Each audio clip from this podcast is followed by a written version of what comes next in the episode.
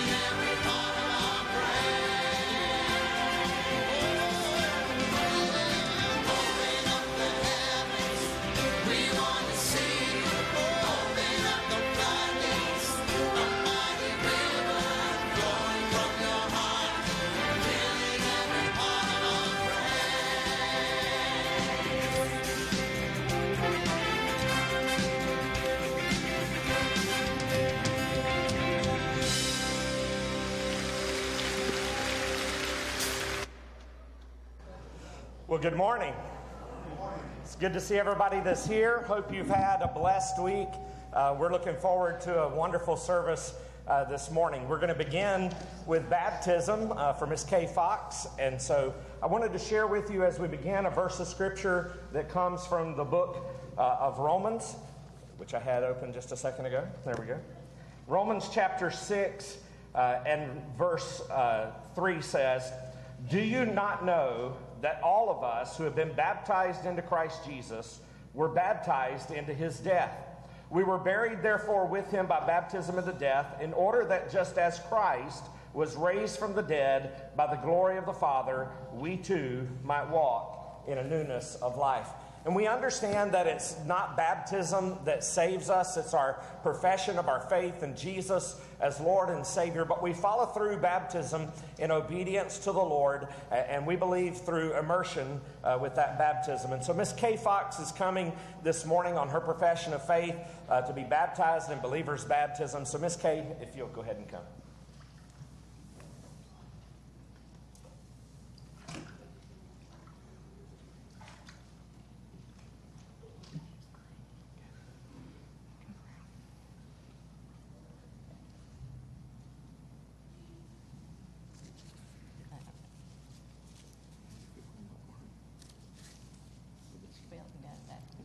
Well,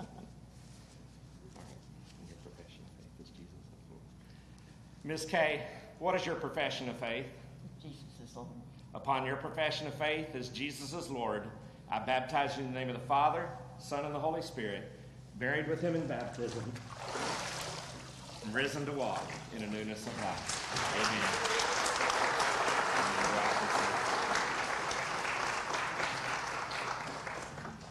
Amen. Amen. And we do want to welcome those of you who are joining with us online there on Facebook, on YouTube, on Twitter. Uh, you see the different ways that you can uh, live stream us there. Uh, encourage those of you, if you want that phone live streaming number, uh, call the church office. We'll be glad to give that to you. And then, just as a reminder, also, uh, if you're, you're there at home, go to our church website at highlandbaptistchurch.com. It's under the info tab that you can download today's worship bulletin as well as the children's worship bulletins. If you're here in person and need those, they're in the windowsill over here. But if you need the uh, worship bulletin, our ushers will be glad to come around and give you one, as well as they're in that windowsill also.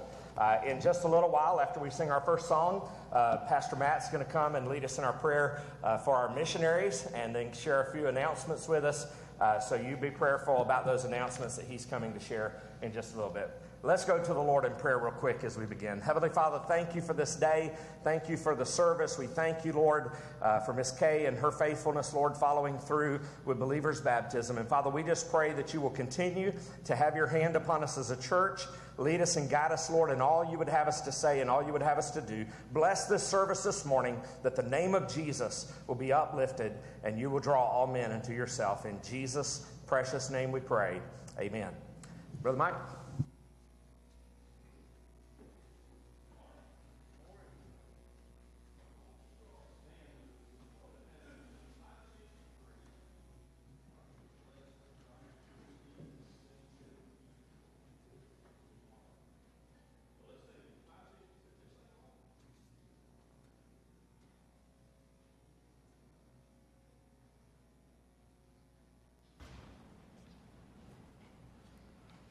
Technical difficulties.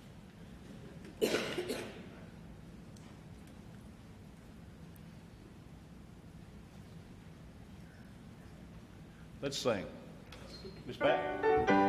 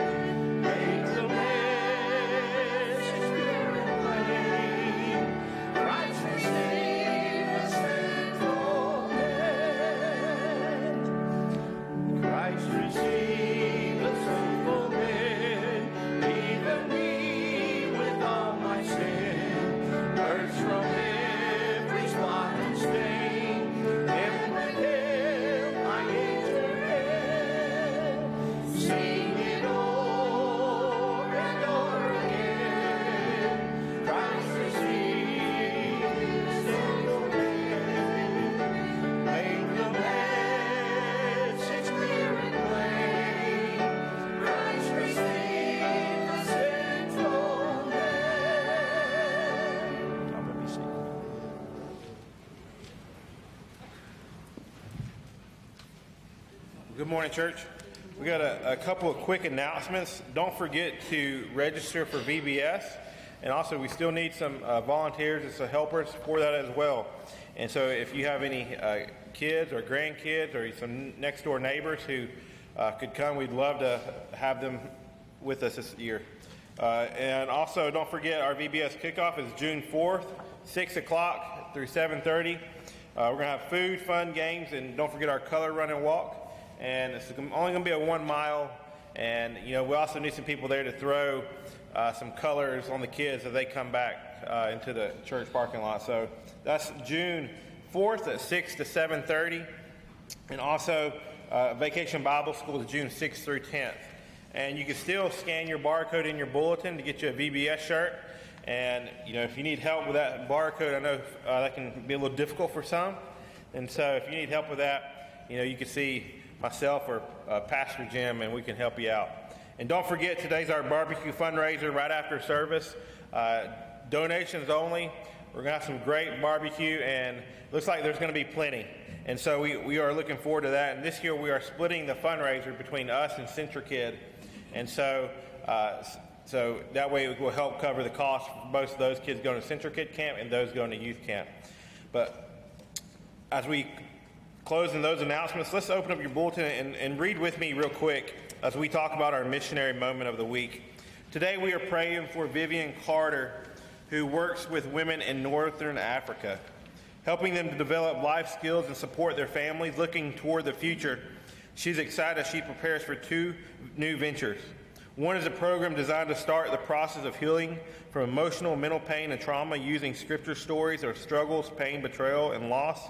Participants share in a healing activity and pray for each other.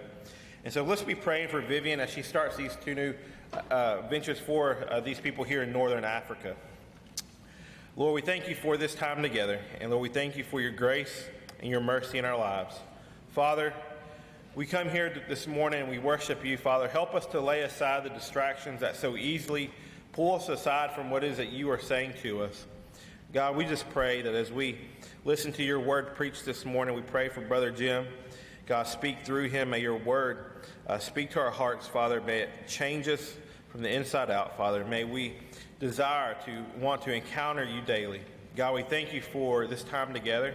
Lord, we thank you for your mercies. We thank you for Jesus who died on the cross for our sins. And Lord, we want to lift up Vivian to you and all that she's doing these last eight years. Father, bless the works of her hands for your glory. Strengthen her and encourage her. It's in Jesus' name we pray. Amen. And also, if you didn't get an opportunity yet, um, I posted some pictures on Facebook of what the youth been doing this past weekend. We had an opportunity to help out uh, Bel, Air, Elementary School, and we got to partner with Grace Baptist Church and paint their playground, the K through second grade playground. So if you uh, get an opportunity, go by there or check out the pictures on Facebook. You can see some before and afters and they did a great job and it was an awesome time to, to hang out with the students and also do something with a, a church in our association with grace. Because the goal is you know when it comes to churches we're not building uh, castles we're working and building the kingdom. And so we are we had a great time and i'm sure we'll do something again with them as well. But i pray that as, as uh, pastor jim comes here in a bit you know, just begin to prepare your heart pray and sing unto the lord in worship and, and ask the Lord to, to teach you something today and, and to draw close to Him. Thank you. You know, we have a command as God's children to uh, share, to go and tell others about Him and about our experience. Today's lesson, or today's lesson, today's song is 567, Share His Love. And in Acts 5.42 it says, they never stop teaching and proclaiming the good news. We shouldn't either. So y'all can stay seated on this one, but the choir is going to stand, and we're going to sing 567, Share His Love. Ladies.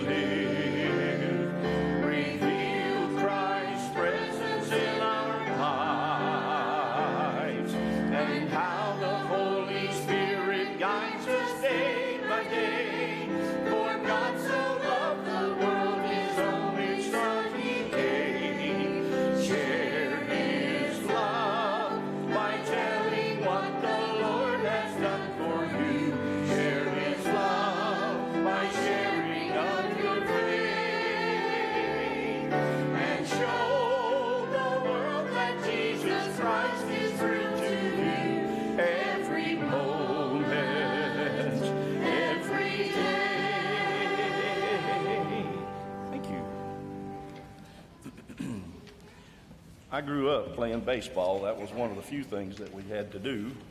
Uh, but I'm going to throw you a curve tonight, or today. I'm going to sing in a different hymnal. But you're going to have to use the words that are up there. But I think you know it. You've probably grown up. If you've grown up in, the, in any of our Protestant churches, you've heard this before.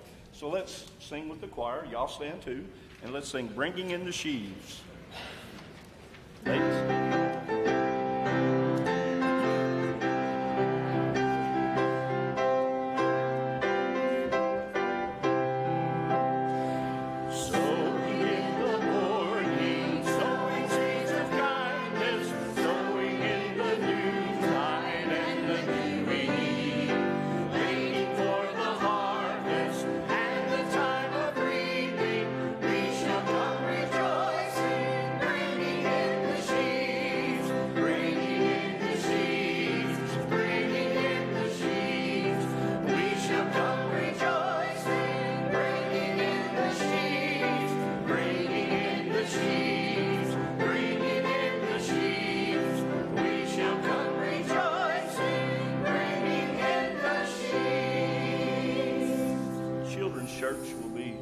Over here by the piano. Forgot to make that announcement. So let's sing the second verse.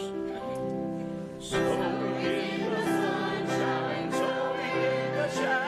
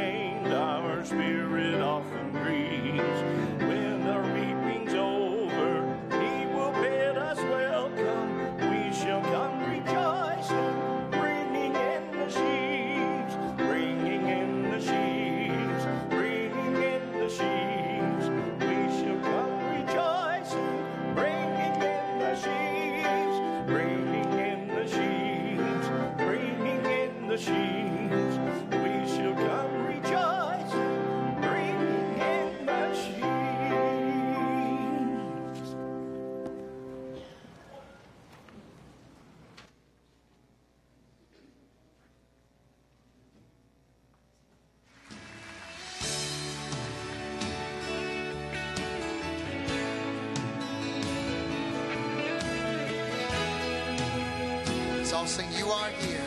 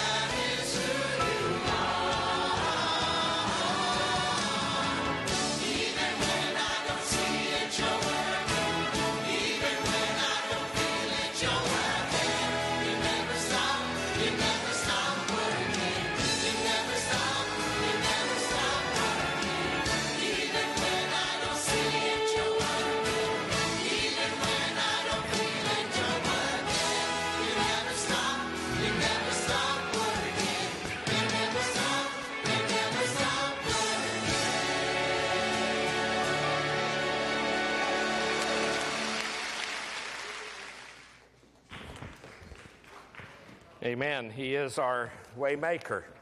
Uh, where there seems to be no way, He makes the way. So take your Bibles this morning, if you will, and turn to Matthew's Gospel. Uh, we began last week looking at some of the parables that Jesus shares uh, as we're looking through the life of Jesus. And we come to this one. We looked last week at him sowing uh, last Sunday morning and then Sunday night again uh, as we looked at the, that uh, agricultural society that they lived in. Well, he uses another illustration from the garden as he talks about the wheat and the tares. So, Matthew chapter 13, verse 24 uh, down through verse 30. Let's stand as I read God's word in honor of his word. he put another parable before them, saying, The kingdom of heaven may be compared to a man who sowed good seed in his field. But while his men were sleeping, his enemy came and sowed weeds among the wheat and went away. So when the plants came up and bore grain, then the weeds appeared also. And the servants of the master of the house came and said to him, Master, did you not sow good seed in your field? How then does it have weeds? He said to them, An enemy has done this. So the servant said to him, Then do you want us to go and gather them?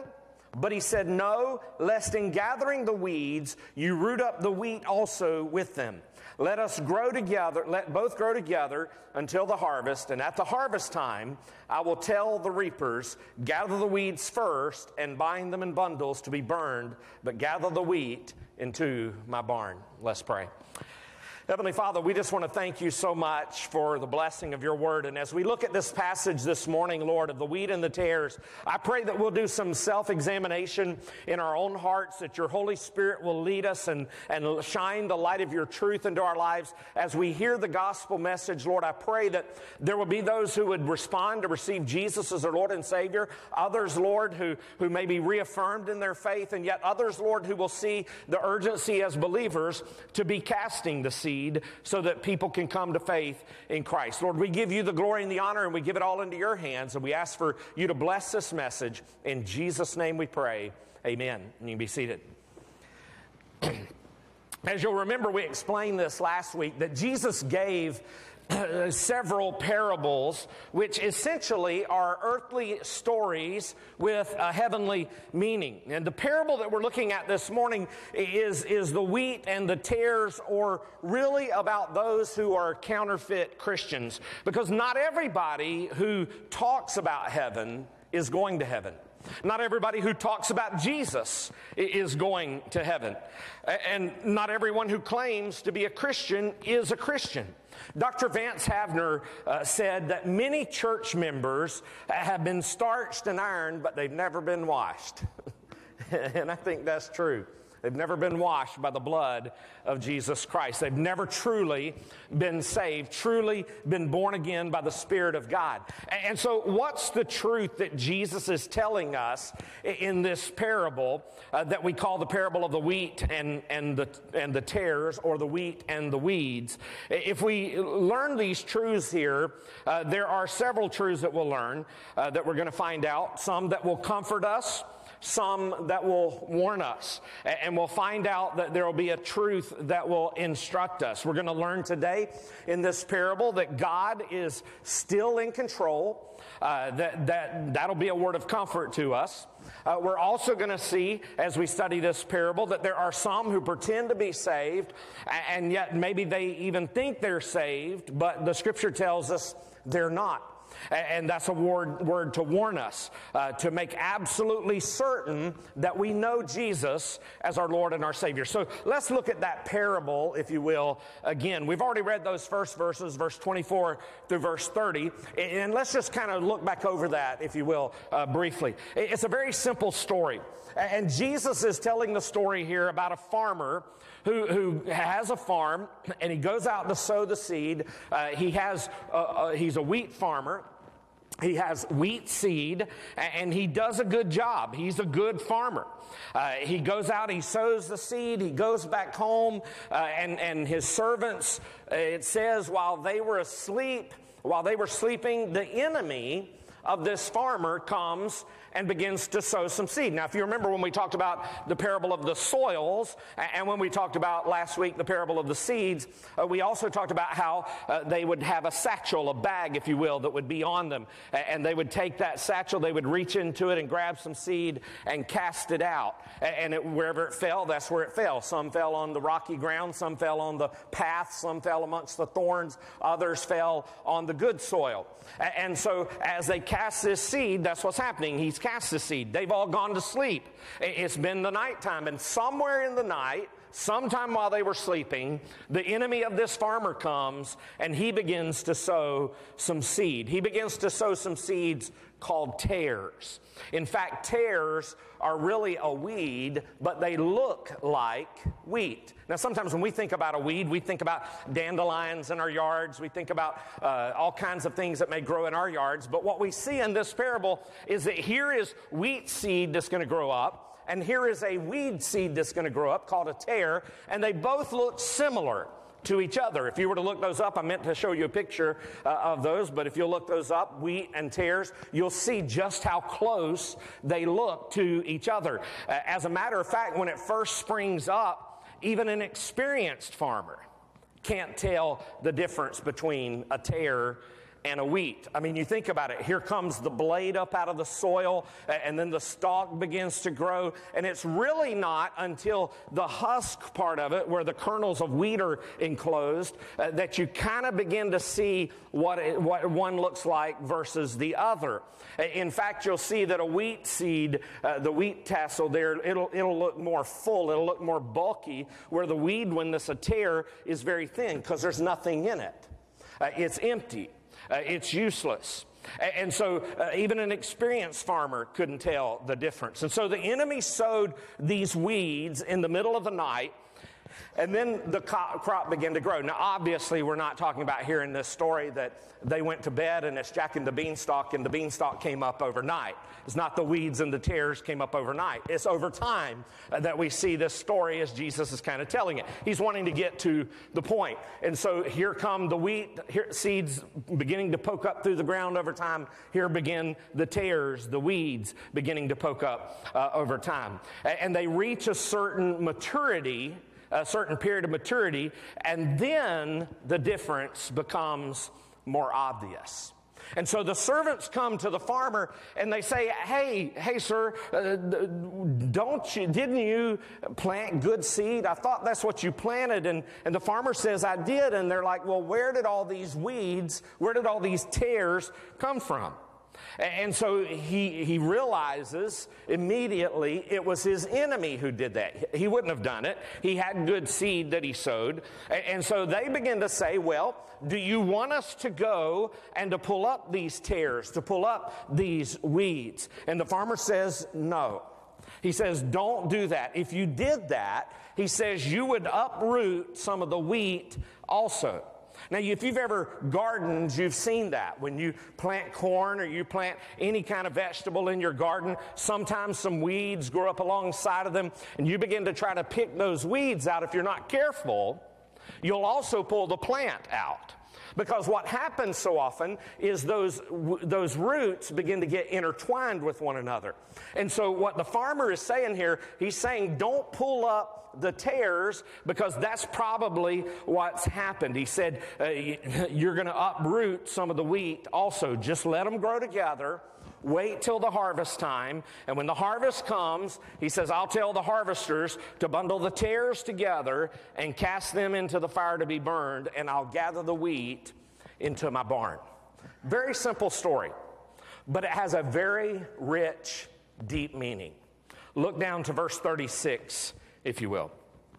Verse 36 says, He put another parable, or sorry, I'm in verse 31 there. verse 36 says, Then he left the crowds and went into the house, and his disciples came to him, saying, Explain to us the parable of the weeds or the tares in the field.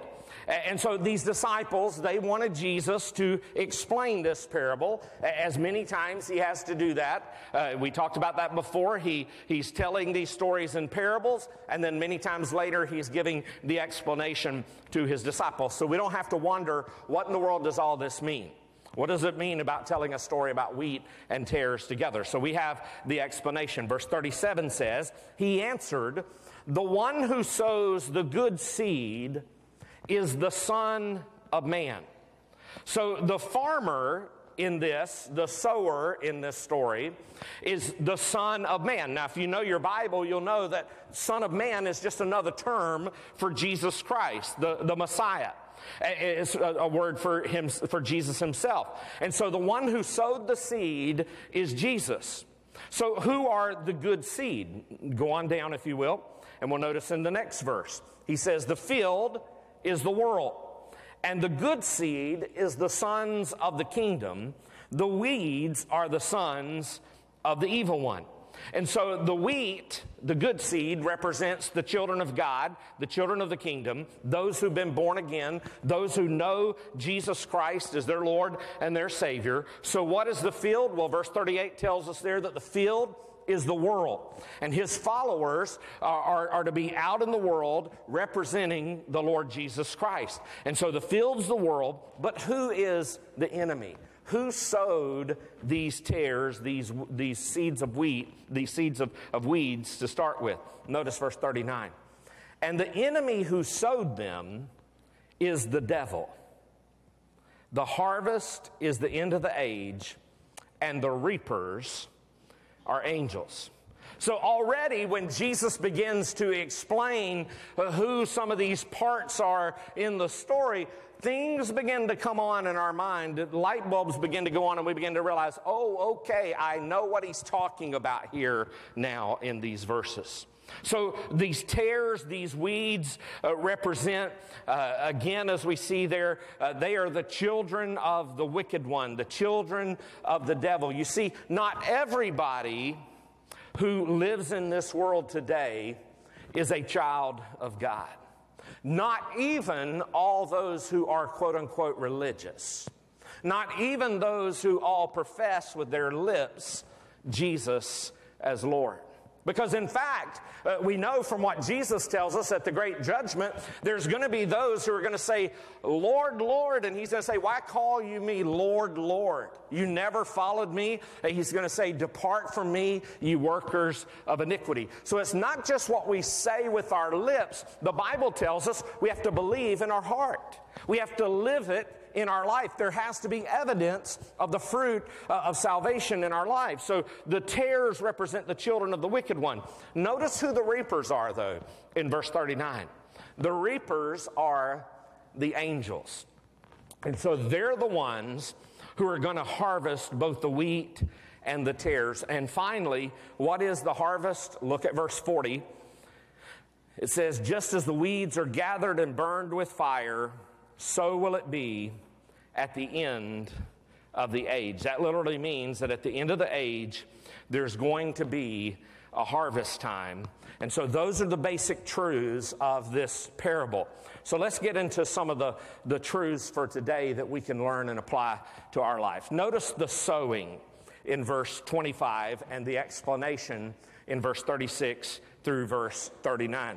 So, verse 25 again said, While they were sleeping, his enemy came and sowed weeds among the wheat and went away. Verse 36 told us that he left the crowds, he went into the house, his disciples came to him saying, Explain. And then the field, we, we learned what all those different explanations are. So, the greatest threat to any farmer in that day was that someone might, whether they were angry with them or, or through hostility, that they might come and sow weeds in their field of wheat. As a matter of fact, it was such a serious crime that Rome uh, had made a law against it. That if you sowed weeds in a neighbor's wheat field, you ruined his entire crop and you took away his only source of income. So you realize then how drastic uh, and how, uh, how serious this issue is. So, why did all of this happen? Who did it? Well, we, we know, as we've already read, this was the work of Satan. And it tells us something uh, about how Satan works. Notice that Satan works by imitation, Satan works by counterfeiting.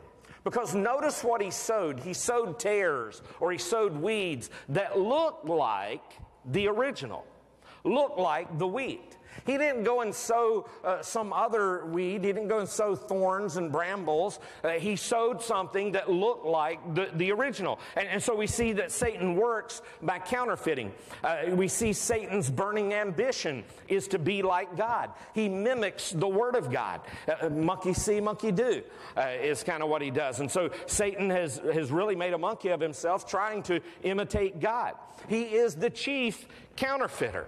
And so if the work of the it's the work of the devil because he is the false farmer who has sowed the weeds or the tares in God's field in the world. And right away we learn something. We learn here that Satan isn't against religion. He uses religion. Because think about that. What could he have done as the enemy? He could have went through the field where the farmer had sowed all those seeds, and, and, and he could have just went through and kicked them up out of the ground. He could have just went through and just destroyed the crop, couldn't he? But he doesn't do that. He sows weeds, he sows tares amongst the wheat itself. And so he's not against religion, he uses it. He's in religion up to his ears. Always remember that the worst kind of deception is religious deception. And what we see is that Satan is always trying to counterfeit the word of the Almighty God. So, why did he do this? Well, there, here, here in this parable, it says an enemy has done this. Tyndale, in his translation, puts it this way an envious person has done this. What is Satan's motivation in it all? Because Satan isn't interested in the wheat and he's not really interested in the weeds either. He's envious of God. He's trying to hurt the work of God because he's envious of God. He doesn't really care about a crop at all. He all he's working for is to somehow try and pull God from his throne as though he might exalt himself. It's the work of an enemy. So understand that Satan's real battle isn't with you whether you're weeds or whether you're wheat, whether you're lost or whether you're saved. The real battle is with God. And he's simply using us as a pawn in his war against God. He can't get directly to God because God is God. But evil people always uh, have always known if you can't hurt someone, what do you do? You hurt someone that someone loves. You, and when you do, you've hurt that person anyway. So, who did it? The devil. Why did he do it? Envy against God. When did he do it? Verse 25 told us there, he did it while the servants were asleep. You know, one of the things that tells us is we are the servants. We need to wake up. We need to realize that we do have an enemy who's roaming about like a roaring lion, who wants to steal, to kill, and destroy, and he is seeking to sow seeds of, we, of, of weeds or tares in your heart and in your life also. He wants to choke out the Word of God. You remember the soils and the seed that fell amongst uh, the weeds there against the brambles and the briars there, and it chokes out the things of this world, choke out the Word of God. We need to wake up. Listen to what the Bible says in 1 Corinthians 15 and verse 34. It says, Wake up from your drunken stupor. Not a physical, literal drunken stupor, but because of where we are spiritually. He says, Wake up from your drunken stupor as is right, and do not go on sinning, for some have no knowledge of God. I say this to your shame. There are people around us people who are part of our friends and part of our family, uh, people who are in those inner circles of our life, wherever we go each and every day, who we have a responsibility to share the good news of the gospel with, but it's like we have fallen asleep on the job. We've not been sowing the seeds of the gospel. The devil, he's sowing tares in God's field. He says some haven't got the knowledge of God because they're asleep, some of the members of your family, and, and even some who maybe even come to church need to know Jesus as Lord and Savior. It was done while they were sleeping. Satan never sleeps. And we need to realize we have a task that we must do till we draw our last dying breath. Notice, thirdly, here the similarity in verse 26 and verse 27 again. So when the plants came up and bore grain, then the weeds appeared also. And the servants of the master of the house came and said, Master, did you not sow good seed in your field? How then does it have weeds? Now, remember what we've already said the weed looks very much like the wheat. So much so, as we said, that the, the, the experienced farmer couldn't even tell the difference just by a casual observation. You had to wait until they came to a certain point of maturity. The Bible says that the devil is so clever that he could even deceive the very elect if it were possible. You get that? Remember that the plan of Satan is to counterfeit the work of God, to imitate the work of God, to hurt and discredit the work of God. And the best counterfeit looks the most like the original. Paul said this in 2 Corinthians chapter 11 verse 4. He said, "For if someone comes and proclaims another Jesus than the one we proclaimed, or if you receive a different spirit from the one you received, or if you accept a different gospel from the one you accepted, you put up with it readily enough." He's saying, he's saying there, there are some who are going to come to you. There are people who are going to come across your path under the guise of religion. Uh, they'll talk like we do, but when you get beneath the surface, uh, when you pull away the veil of darkness, when you measure their beliefs of these people by the Word of God, not by what you say, but what does God's Word say, you'll find that, that the Jesus that they're preaching is not the Jesus of the Bible. Not only is there a counterfeit Jesus, but there's also a counterfeit spirit. You notice that again back there in verse 4 of 2 Corinthians 11. There's this counterfeit spirit. Sometimes we say, well, I, I must be a Christian because I've had a spiritual experience. Understand that a spiritual experience doesn't necessarily mean that you're a Christian. Can you have a spiritual experience when you become a Christian? Yes, but that doesn't necessarily mean that you are. The Bible says not to believe every spirit. It says to try the spirits, whether they are of God. Many false spirits, the Bible tells us, are gone out into the world, and there's a false spirit who pretends to be the Holy Spirit. The tares look so much, so very much like the wheat. And so, not only is there a counterfeit Christ, and not only is there a counterfeit spirit, there are even counterfeit ministers.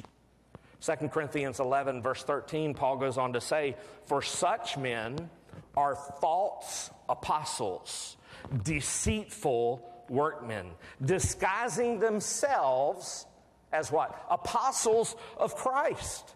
And no wonder. For even Satan himself disguises himself as an angel of light. So it is no surprise if his servants also disguise themselves as servants of righteousness. Their end will correspond to their deeds. So don't think that, that the devil's going to come wearing that, that long red suit with a, with a long forked tail and a pitchfork uh, saying, Boo, I'm the devil. What's the Bible tell us? The Bible tells us he comes as an angel of light. He comes in disguise. He comes as a counterfeit.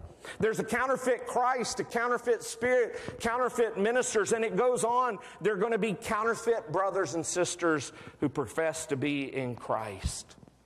When you read what Paul has to say in 2 Corinthians 11, verse 24, listen to what he has to say. He's talking about the suffering that he experienced, and right in the middle of it, I want you to see this phrase that he uses.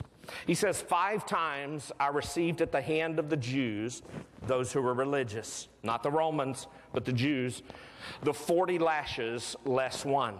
Three times I was beaten with rods. Once I was stoned. Three times I was shipwrecked. A night and a day I was at drift, on frequent journeys, in danger from rivers, danger from robbers. That all sounds great. Then he says, danger from my own people danger from the people of the world, from the Gentiles, danger in the city, danger in the wilderness, danger at sea. And notice this phrase danger from false brothers in toil and hardship. Through many a sleepless night, in hunger and thirst, often without food, in cold and exposure. And apart from other things, there is the daily pressure on me of my anxiety for all the churches. It's interesting that Paul uses that phrase, danger from false brothers. What he's talking about there is that they're not brothers and sisters in Christ. They are not, uh, they're not truly members of the body of Christ. They are false brothers and false sisters. And so notice that that is also another falsity, but then he says there's a false gospel. Uh, there's a false gospel, as Galatians chapter 1, verse 6 through verse 9 says, I am astonished that you are so quickly deserting him who called you in the grace of Christ and are turning to a different gospel. Not that there is another one. But there are some who trouble you and want to distort the gospel of Christ. That still happens today. Uh, verse 8 goes on to say, But even if we or an angel even from heaven should preach to you a gospel contrary to the one we preach to you, let him be accursed. And as we have said before, so now I say again, if anyone is preaching to you a gospel contrary to the one you received, let him be accursed. I hope that you have caught the point in the similarity between the tares and the wheat. There's a whole religious world uh, out there sowed in the field of the world, and people who are professing something that is not the same thing the Bible says we need to have. They don't know the Lord. They've never been born again. They are not true Christians. They are counterfeits. They are tares among the wheat. Lots of people say they're Christians, but they're not. There may be some who do some good. But understand this doing good is not enough. If it were, then our salvation would be based on us, and Jesus dying on the cross was of naught. Jesus died on the cross because there was no way we could save ourselves. There was no amount of good things we could do to earn our salvation. I borrowed this from Pastor Matt, so hopefully it's not a counterfeit. How do you know if this is a counterfeit? You can't tell from looking where you are, can you? I don't know that I can tell fully from where I am right here. I can see some things, I can see some images through it, I can see a stripe through it. There are some microscopic words on it. But it takes somebody who knows what the genuine article looks like to be able to evaluate whether it's a counterfeit or not. If this was a counterfeit, did you know you could take a counterfeit $20 bill and you could do some good things with it? You could pass it off uh, at a store and, and maybe buy some milk and some eggs. You could, you could buy a little bit of gas right now, not even a tank full. With $20, a $20 bill, you could do a lot of things. You could pass it off here, you could pass it off there, unless somebody looks at it. Maybe you take it to the bank when it comes to that experienced teller. They look at it. Sometimes you see those people, your clerks, they take that little pen and they mark over it, or sometimes they'll put it up under a, a particular kind of light so they can be able to see that it's a genuine article. You take it to them and they won't let it pass there. They won't accept it.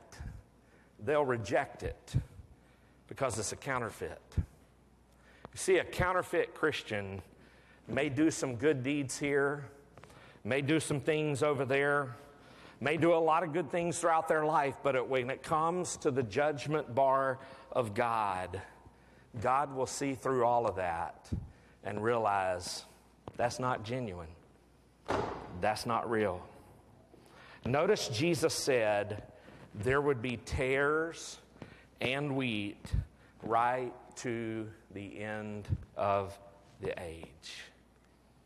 The Bible says in 1 Timothy chapter 4 and verse 1 that in the latter times some will depart from the faith by devoting themselves to deceitful spirits and teachings of demons.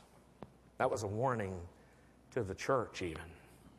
Notice the survival in verse 28 to verse 30. Why are these tares allowed to survive? Why didn't the farmer just say, Yeah, go ahead. Go ahead and go out there and pull up all them weeds, pull up all those tares, get your hoe, get your sickle, go out there and cut them down and let's burn them up. He didn't say that. Notice again what he said in verse 28. He said the enemy had done this, and they said, Should we go and get them? And verse 30, he says, Let both grow together until the harvest. And at harvest time, I'll tell the reapers, Gather the weeds first and bind them in bundles to be burned, but gather the wheat into my barn. The reason why the farmer instructs the servants to leave both the weed and the wheat alone is what we said while, a while ago that, first of all, their plant roots would have become so intertwined. And, and even if you were able to distinguish the good from the bad, you would wind up uprooting the wheat as well as the tares. He says also that, that the wheat uh, that, that the wheat that was planted or, or germinated later would mature later, and some of the wheat had not yet produced heads of grain. And because of that, it could be mistaken as tares. It's not until that maturity point where you see the heads of grain and you begin to realize this is wheat and this is empty. This is nothing but a weed. The dividing couldn't take place until the harvest was ripe. So, how do you deal with those who profess to be Christians, who are counterfeit Christians, even those uh, sometimes who we find even amongst the body? You know, how do we deal with false cults? Understand this, our job isn't to kill the weeds. Get that in your heart and in your mind. Uh, when, we, when throughout history the church itself has even had crusades to root out false religion, that's not in the will of God. You do more harm than you do good. Uh, you would make a tragic mistake if you ever became a part of, of a movement that persecutes someone because of their faith. They're accountable to God, not to you. And so the only person who can know that they're saved truly is you and the Lord. So the only person who can know that is you and the Lord. And if we're to go in with our sickle and start to harvest the wheat and the, uh, from the tares, if we were to go in with our hoe and start to root up the wheat uh, out of the tares, you would make a terrible mess of things. Some say, well, this passage is not talking about church discipline because we know the, the, the field here is the world, but even in church discipline, uh, church discipline isn't a matter of rooting out. Church discipline is a matter of restoring, of bringing back to Christ. To Christ. And so then notice the separation. Notice the separation. I want you to see the separation of the tares and the wheats because the reason is this the Lord is coming to the harvest time. Verse 30 again tells us there that he says, Gather the weeds first and bind them in the bundles to be burned, but gather the wheat into my barn. Verse 41 says, The Son of Man will send his angels, and they will gather out of his kingdom all causes of sin and all lawbreakers, and throw them into the fiery furnace. In that place there will be weeping and gnashing of teeth. Then the righteous will shine like the sun in the kingdom of their Father. He who has ears, let him hear. Why does God tolerate the tares? Why doesn't God just burn them out? Why doesn't God just zap out those? Uh, why does He tolerate the counterfeit Christianity, even uh, those who profess to be Christians, even around us? Why does God tolerate hypocrites? Why does God allow all of that to go on? Is it because He's powerless? No. It's because God has a divine plan, and God doesn't put the sickle in until the harvest is ready. But also, the tares are going to be harvested when they're ripe. I want you to look at a passage over in Revelation. We're going through the book of Revelation on Wednesday nights, and this will bring it right back to where we've been going through there. Revelation 14 and verse 14 says, Then I looked, and behold, a white cloud, and seated on the cloud, one like a son of man, who we talked about in this parable, with a golden crown on his head and a sharp sickle in his hand. That's the device that would be used to cut the wheat, cut the tares. Verse 15 says, And another angel came out of the temple, calling with a loud voice to him who sat on the cloud, Put in your sickle and reap, for the hour to reap has come, for the harvest of the earth is fully ripe. So he who sat on the cloud swung his sickle across the earth, and the earth was reaped. The end of the age is the harvest. Why does God wait till the end of the age? He's waiting for the crop to ripen. But the question for us is well, what about the ungodly? What about all those false teachers that we know are out there around us? What about the blind leader leading the blind? Uh, what about the false religionists? What about those people who, who don't stand for the Word of God? What about the children of the wicked one? Uh, they have cursed people who will curse people who will curse people. They, they can't receive their reward yet either because the harvest isn't ripe. What we need to remember is that there is coming a time when God Almighty will place that final period on that final sentence, on the final paragraph, on the final chapter of history, and the harvest will be reaped because sin, iniquity will be full.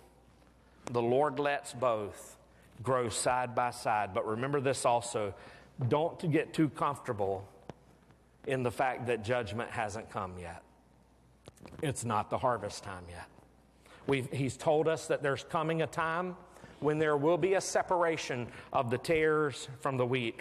Uh, there's something here I don't want you to miss, and it's this. In a spiritual sense, understand this all wheat begins as tares, they both look the same. There's no distinguishable difference. There was a time when you and I were, were, were, we, were weeds. We were lost without Christ. There was a time when we were not saints. We were sinners. We needed a Savior that could turn us into saints. And, and incidentally, if you've never realized that you were a sinner, then you're still not a saint. May I tell you something? Turning a sinner into a saint is something that God only can do. Let me share with you these last things to get out of this message. Three words of warning. Number one, make absolutely certain this morning that you're saved. Make absolutely certain that you know Jesus as your Lord and your Savior, that you've surrendered to the Lordship of Jesus. Know that you're saved. Make absolutely certain that you're not a hypocrite, that you're not a counterfeit Christian. The devil had just as soon send you to hell from the pew as from out there in the world. Do you know that you're saved? Does God's Spirit bear witness with your spirit that you're a child of God? 2 Corinthians 13, 5 says, Examine yourselves to see whether you are in the faith. Test yourselves, or do you not realize this about yourselves that Jesus is in you, unless indeed you fail to meet the test?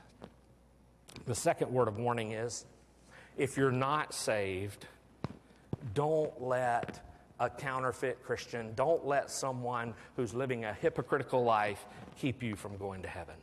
I can't tell you the number of times I've heard people say that. Well, they're just a bunch of hypocrites over there at that church. I see what they do throughout the week, I see how they live their life. Don't let someone living a hypocritical life keep you from going to heaven. Don't make that mistake of saying that I'm not going to have anything to do with wheat because of the weeds. That's the work of the enemy. And so I, am not asking you to put your faith in a person, I'm asking you to put your faith in Jesus Christ, who died on the cross for your sins. Here's the last and third warning you may be a tare, you may be a weed, but God can turn you from a weed into the wheat. He can bring salvation and eternal life into something that once was dead.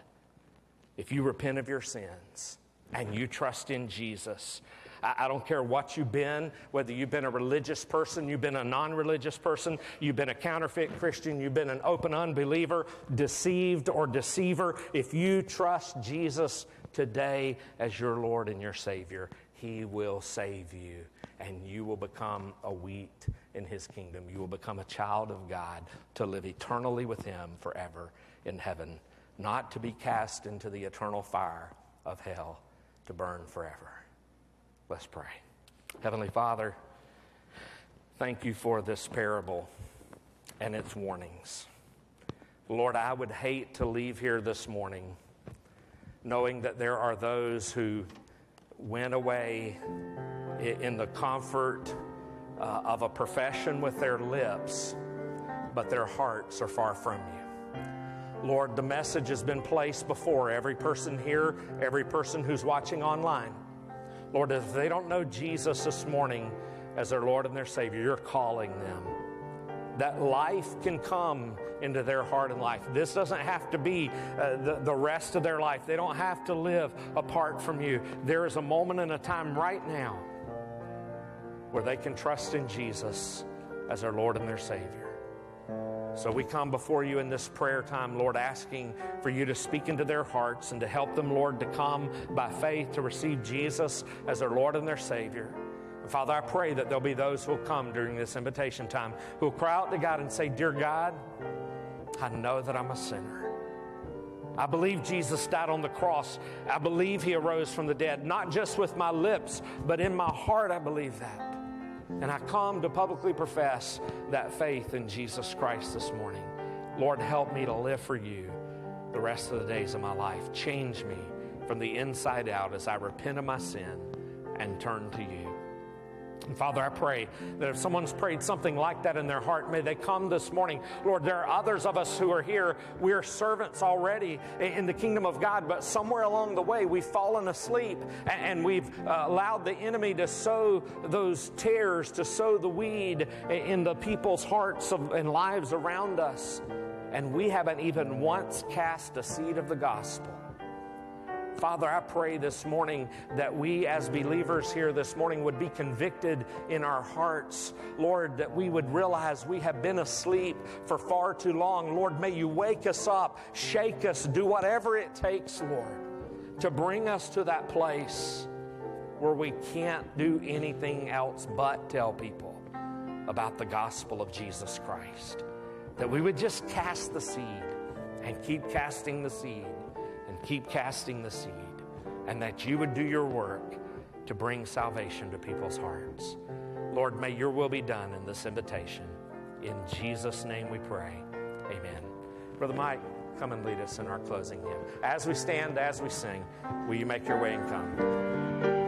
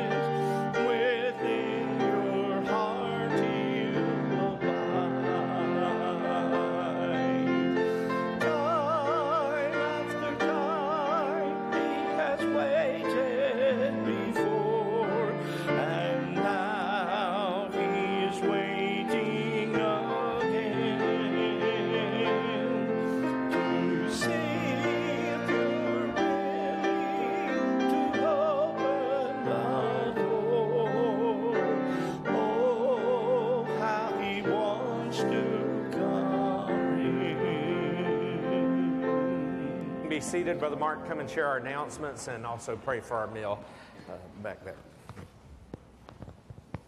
Good morning. Uh, Just a couple of announcements. Uh, uh, Marlon and Joe are requesting prayer for their son Roger Bates, lives in uh, Decatur, I think, in Alabama, having back surgery tomorrow. Very serious surgery. Pray for a successful outcome and a uh, rapid recovery for Roger. And then I have this. I think, I think this is from Pastor Matt here. Please remind the youth parents that will meet with Matt at five o'clock in the fellowship hall today. Does that sound right, Jim? I, I just got this from from Nathan here. So keep these announcements in mind. It's a, a joy to share with Miss Kay her her baptism this morning. We welcome you as a uh, newly baptized member of, of our congregation here.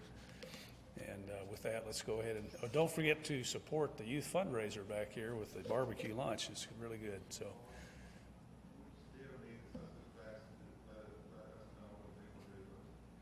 Oh, the VBS, uh, Sunday school classes that are doing VBS meals for the workers, uh, contact you, Brian? Or Pastor or Matt. Yeah. Okay, good.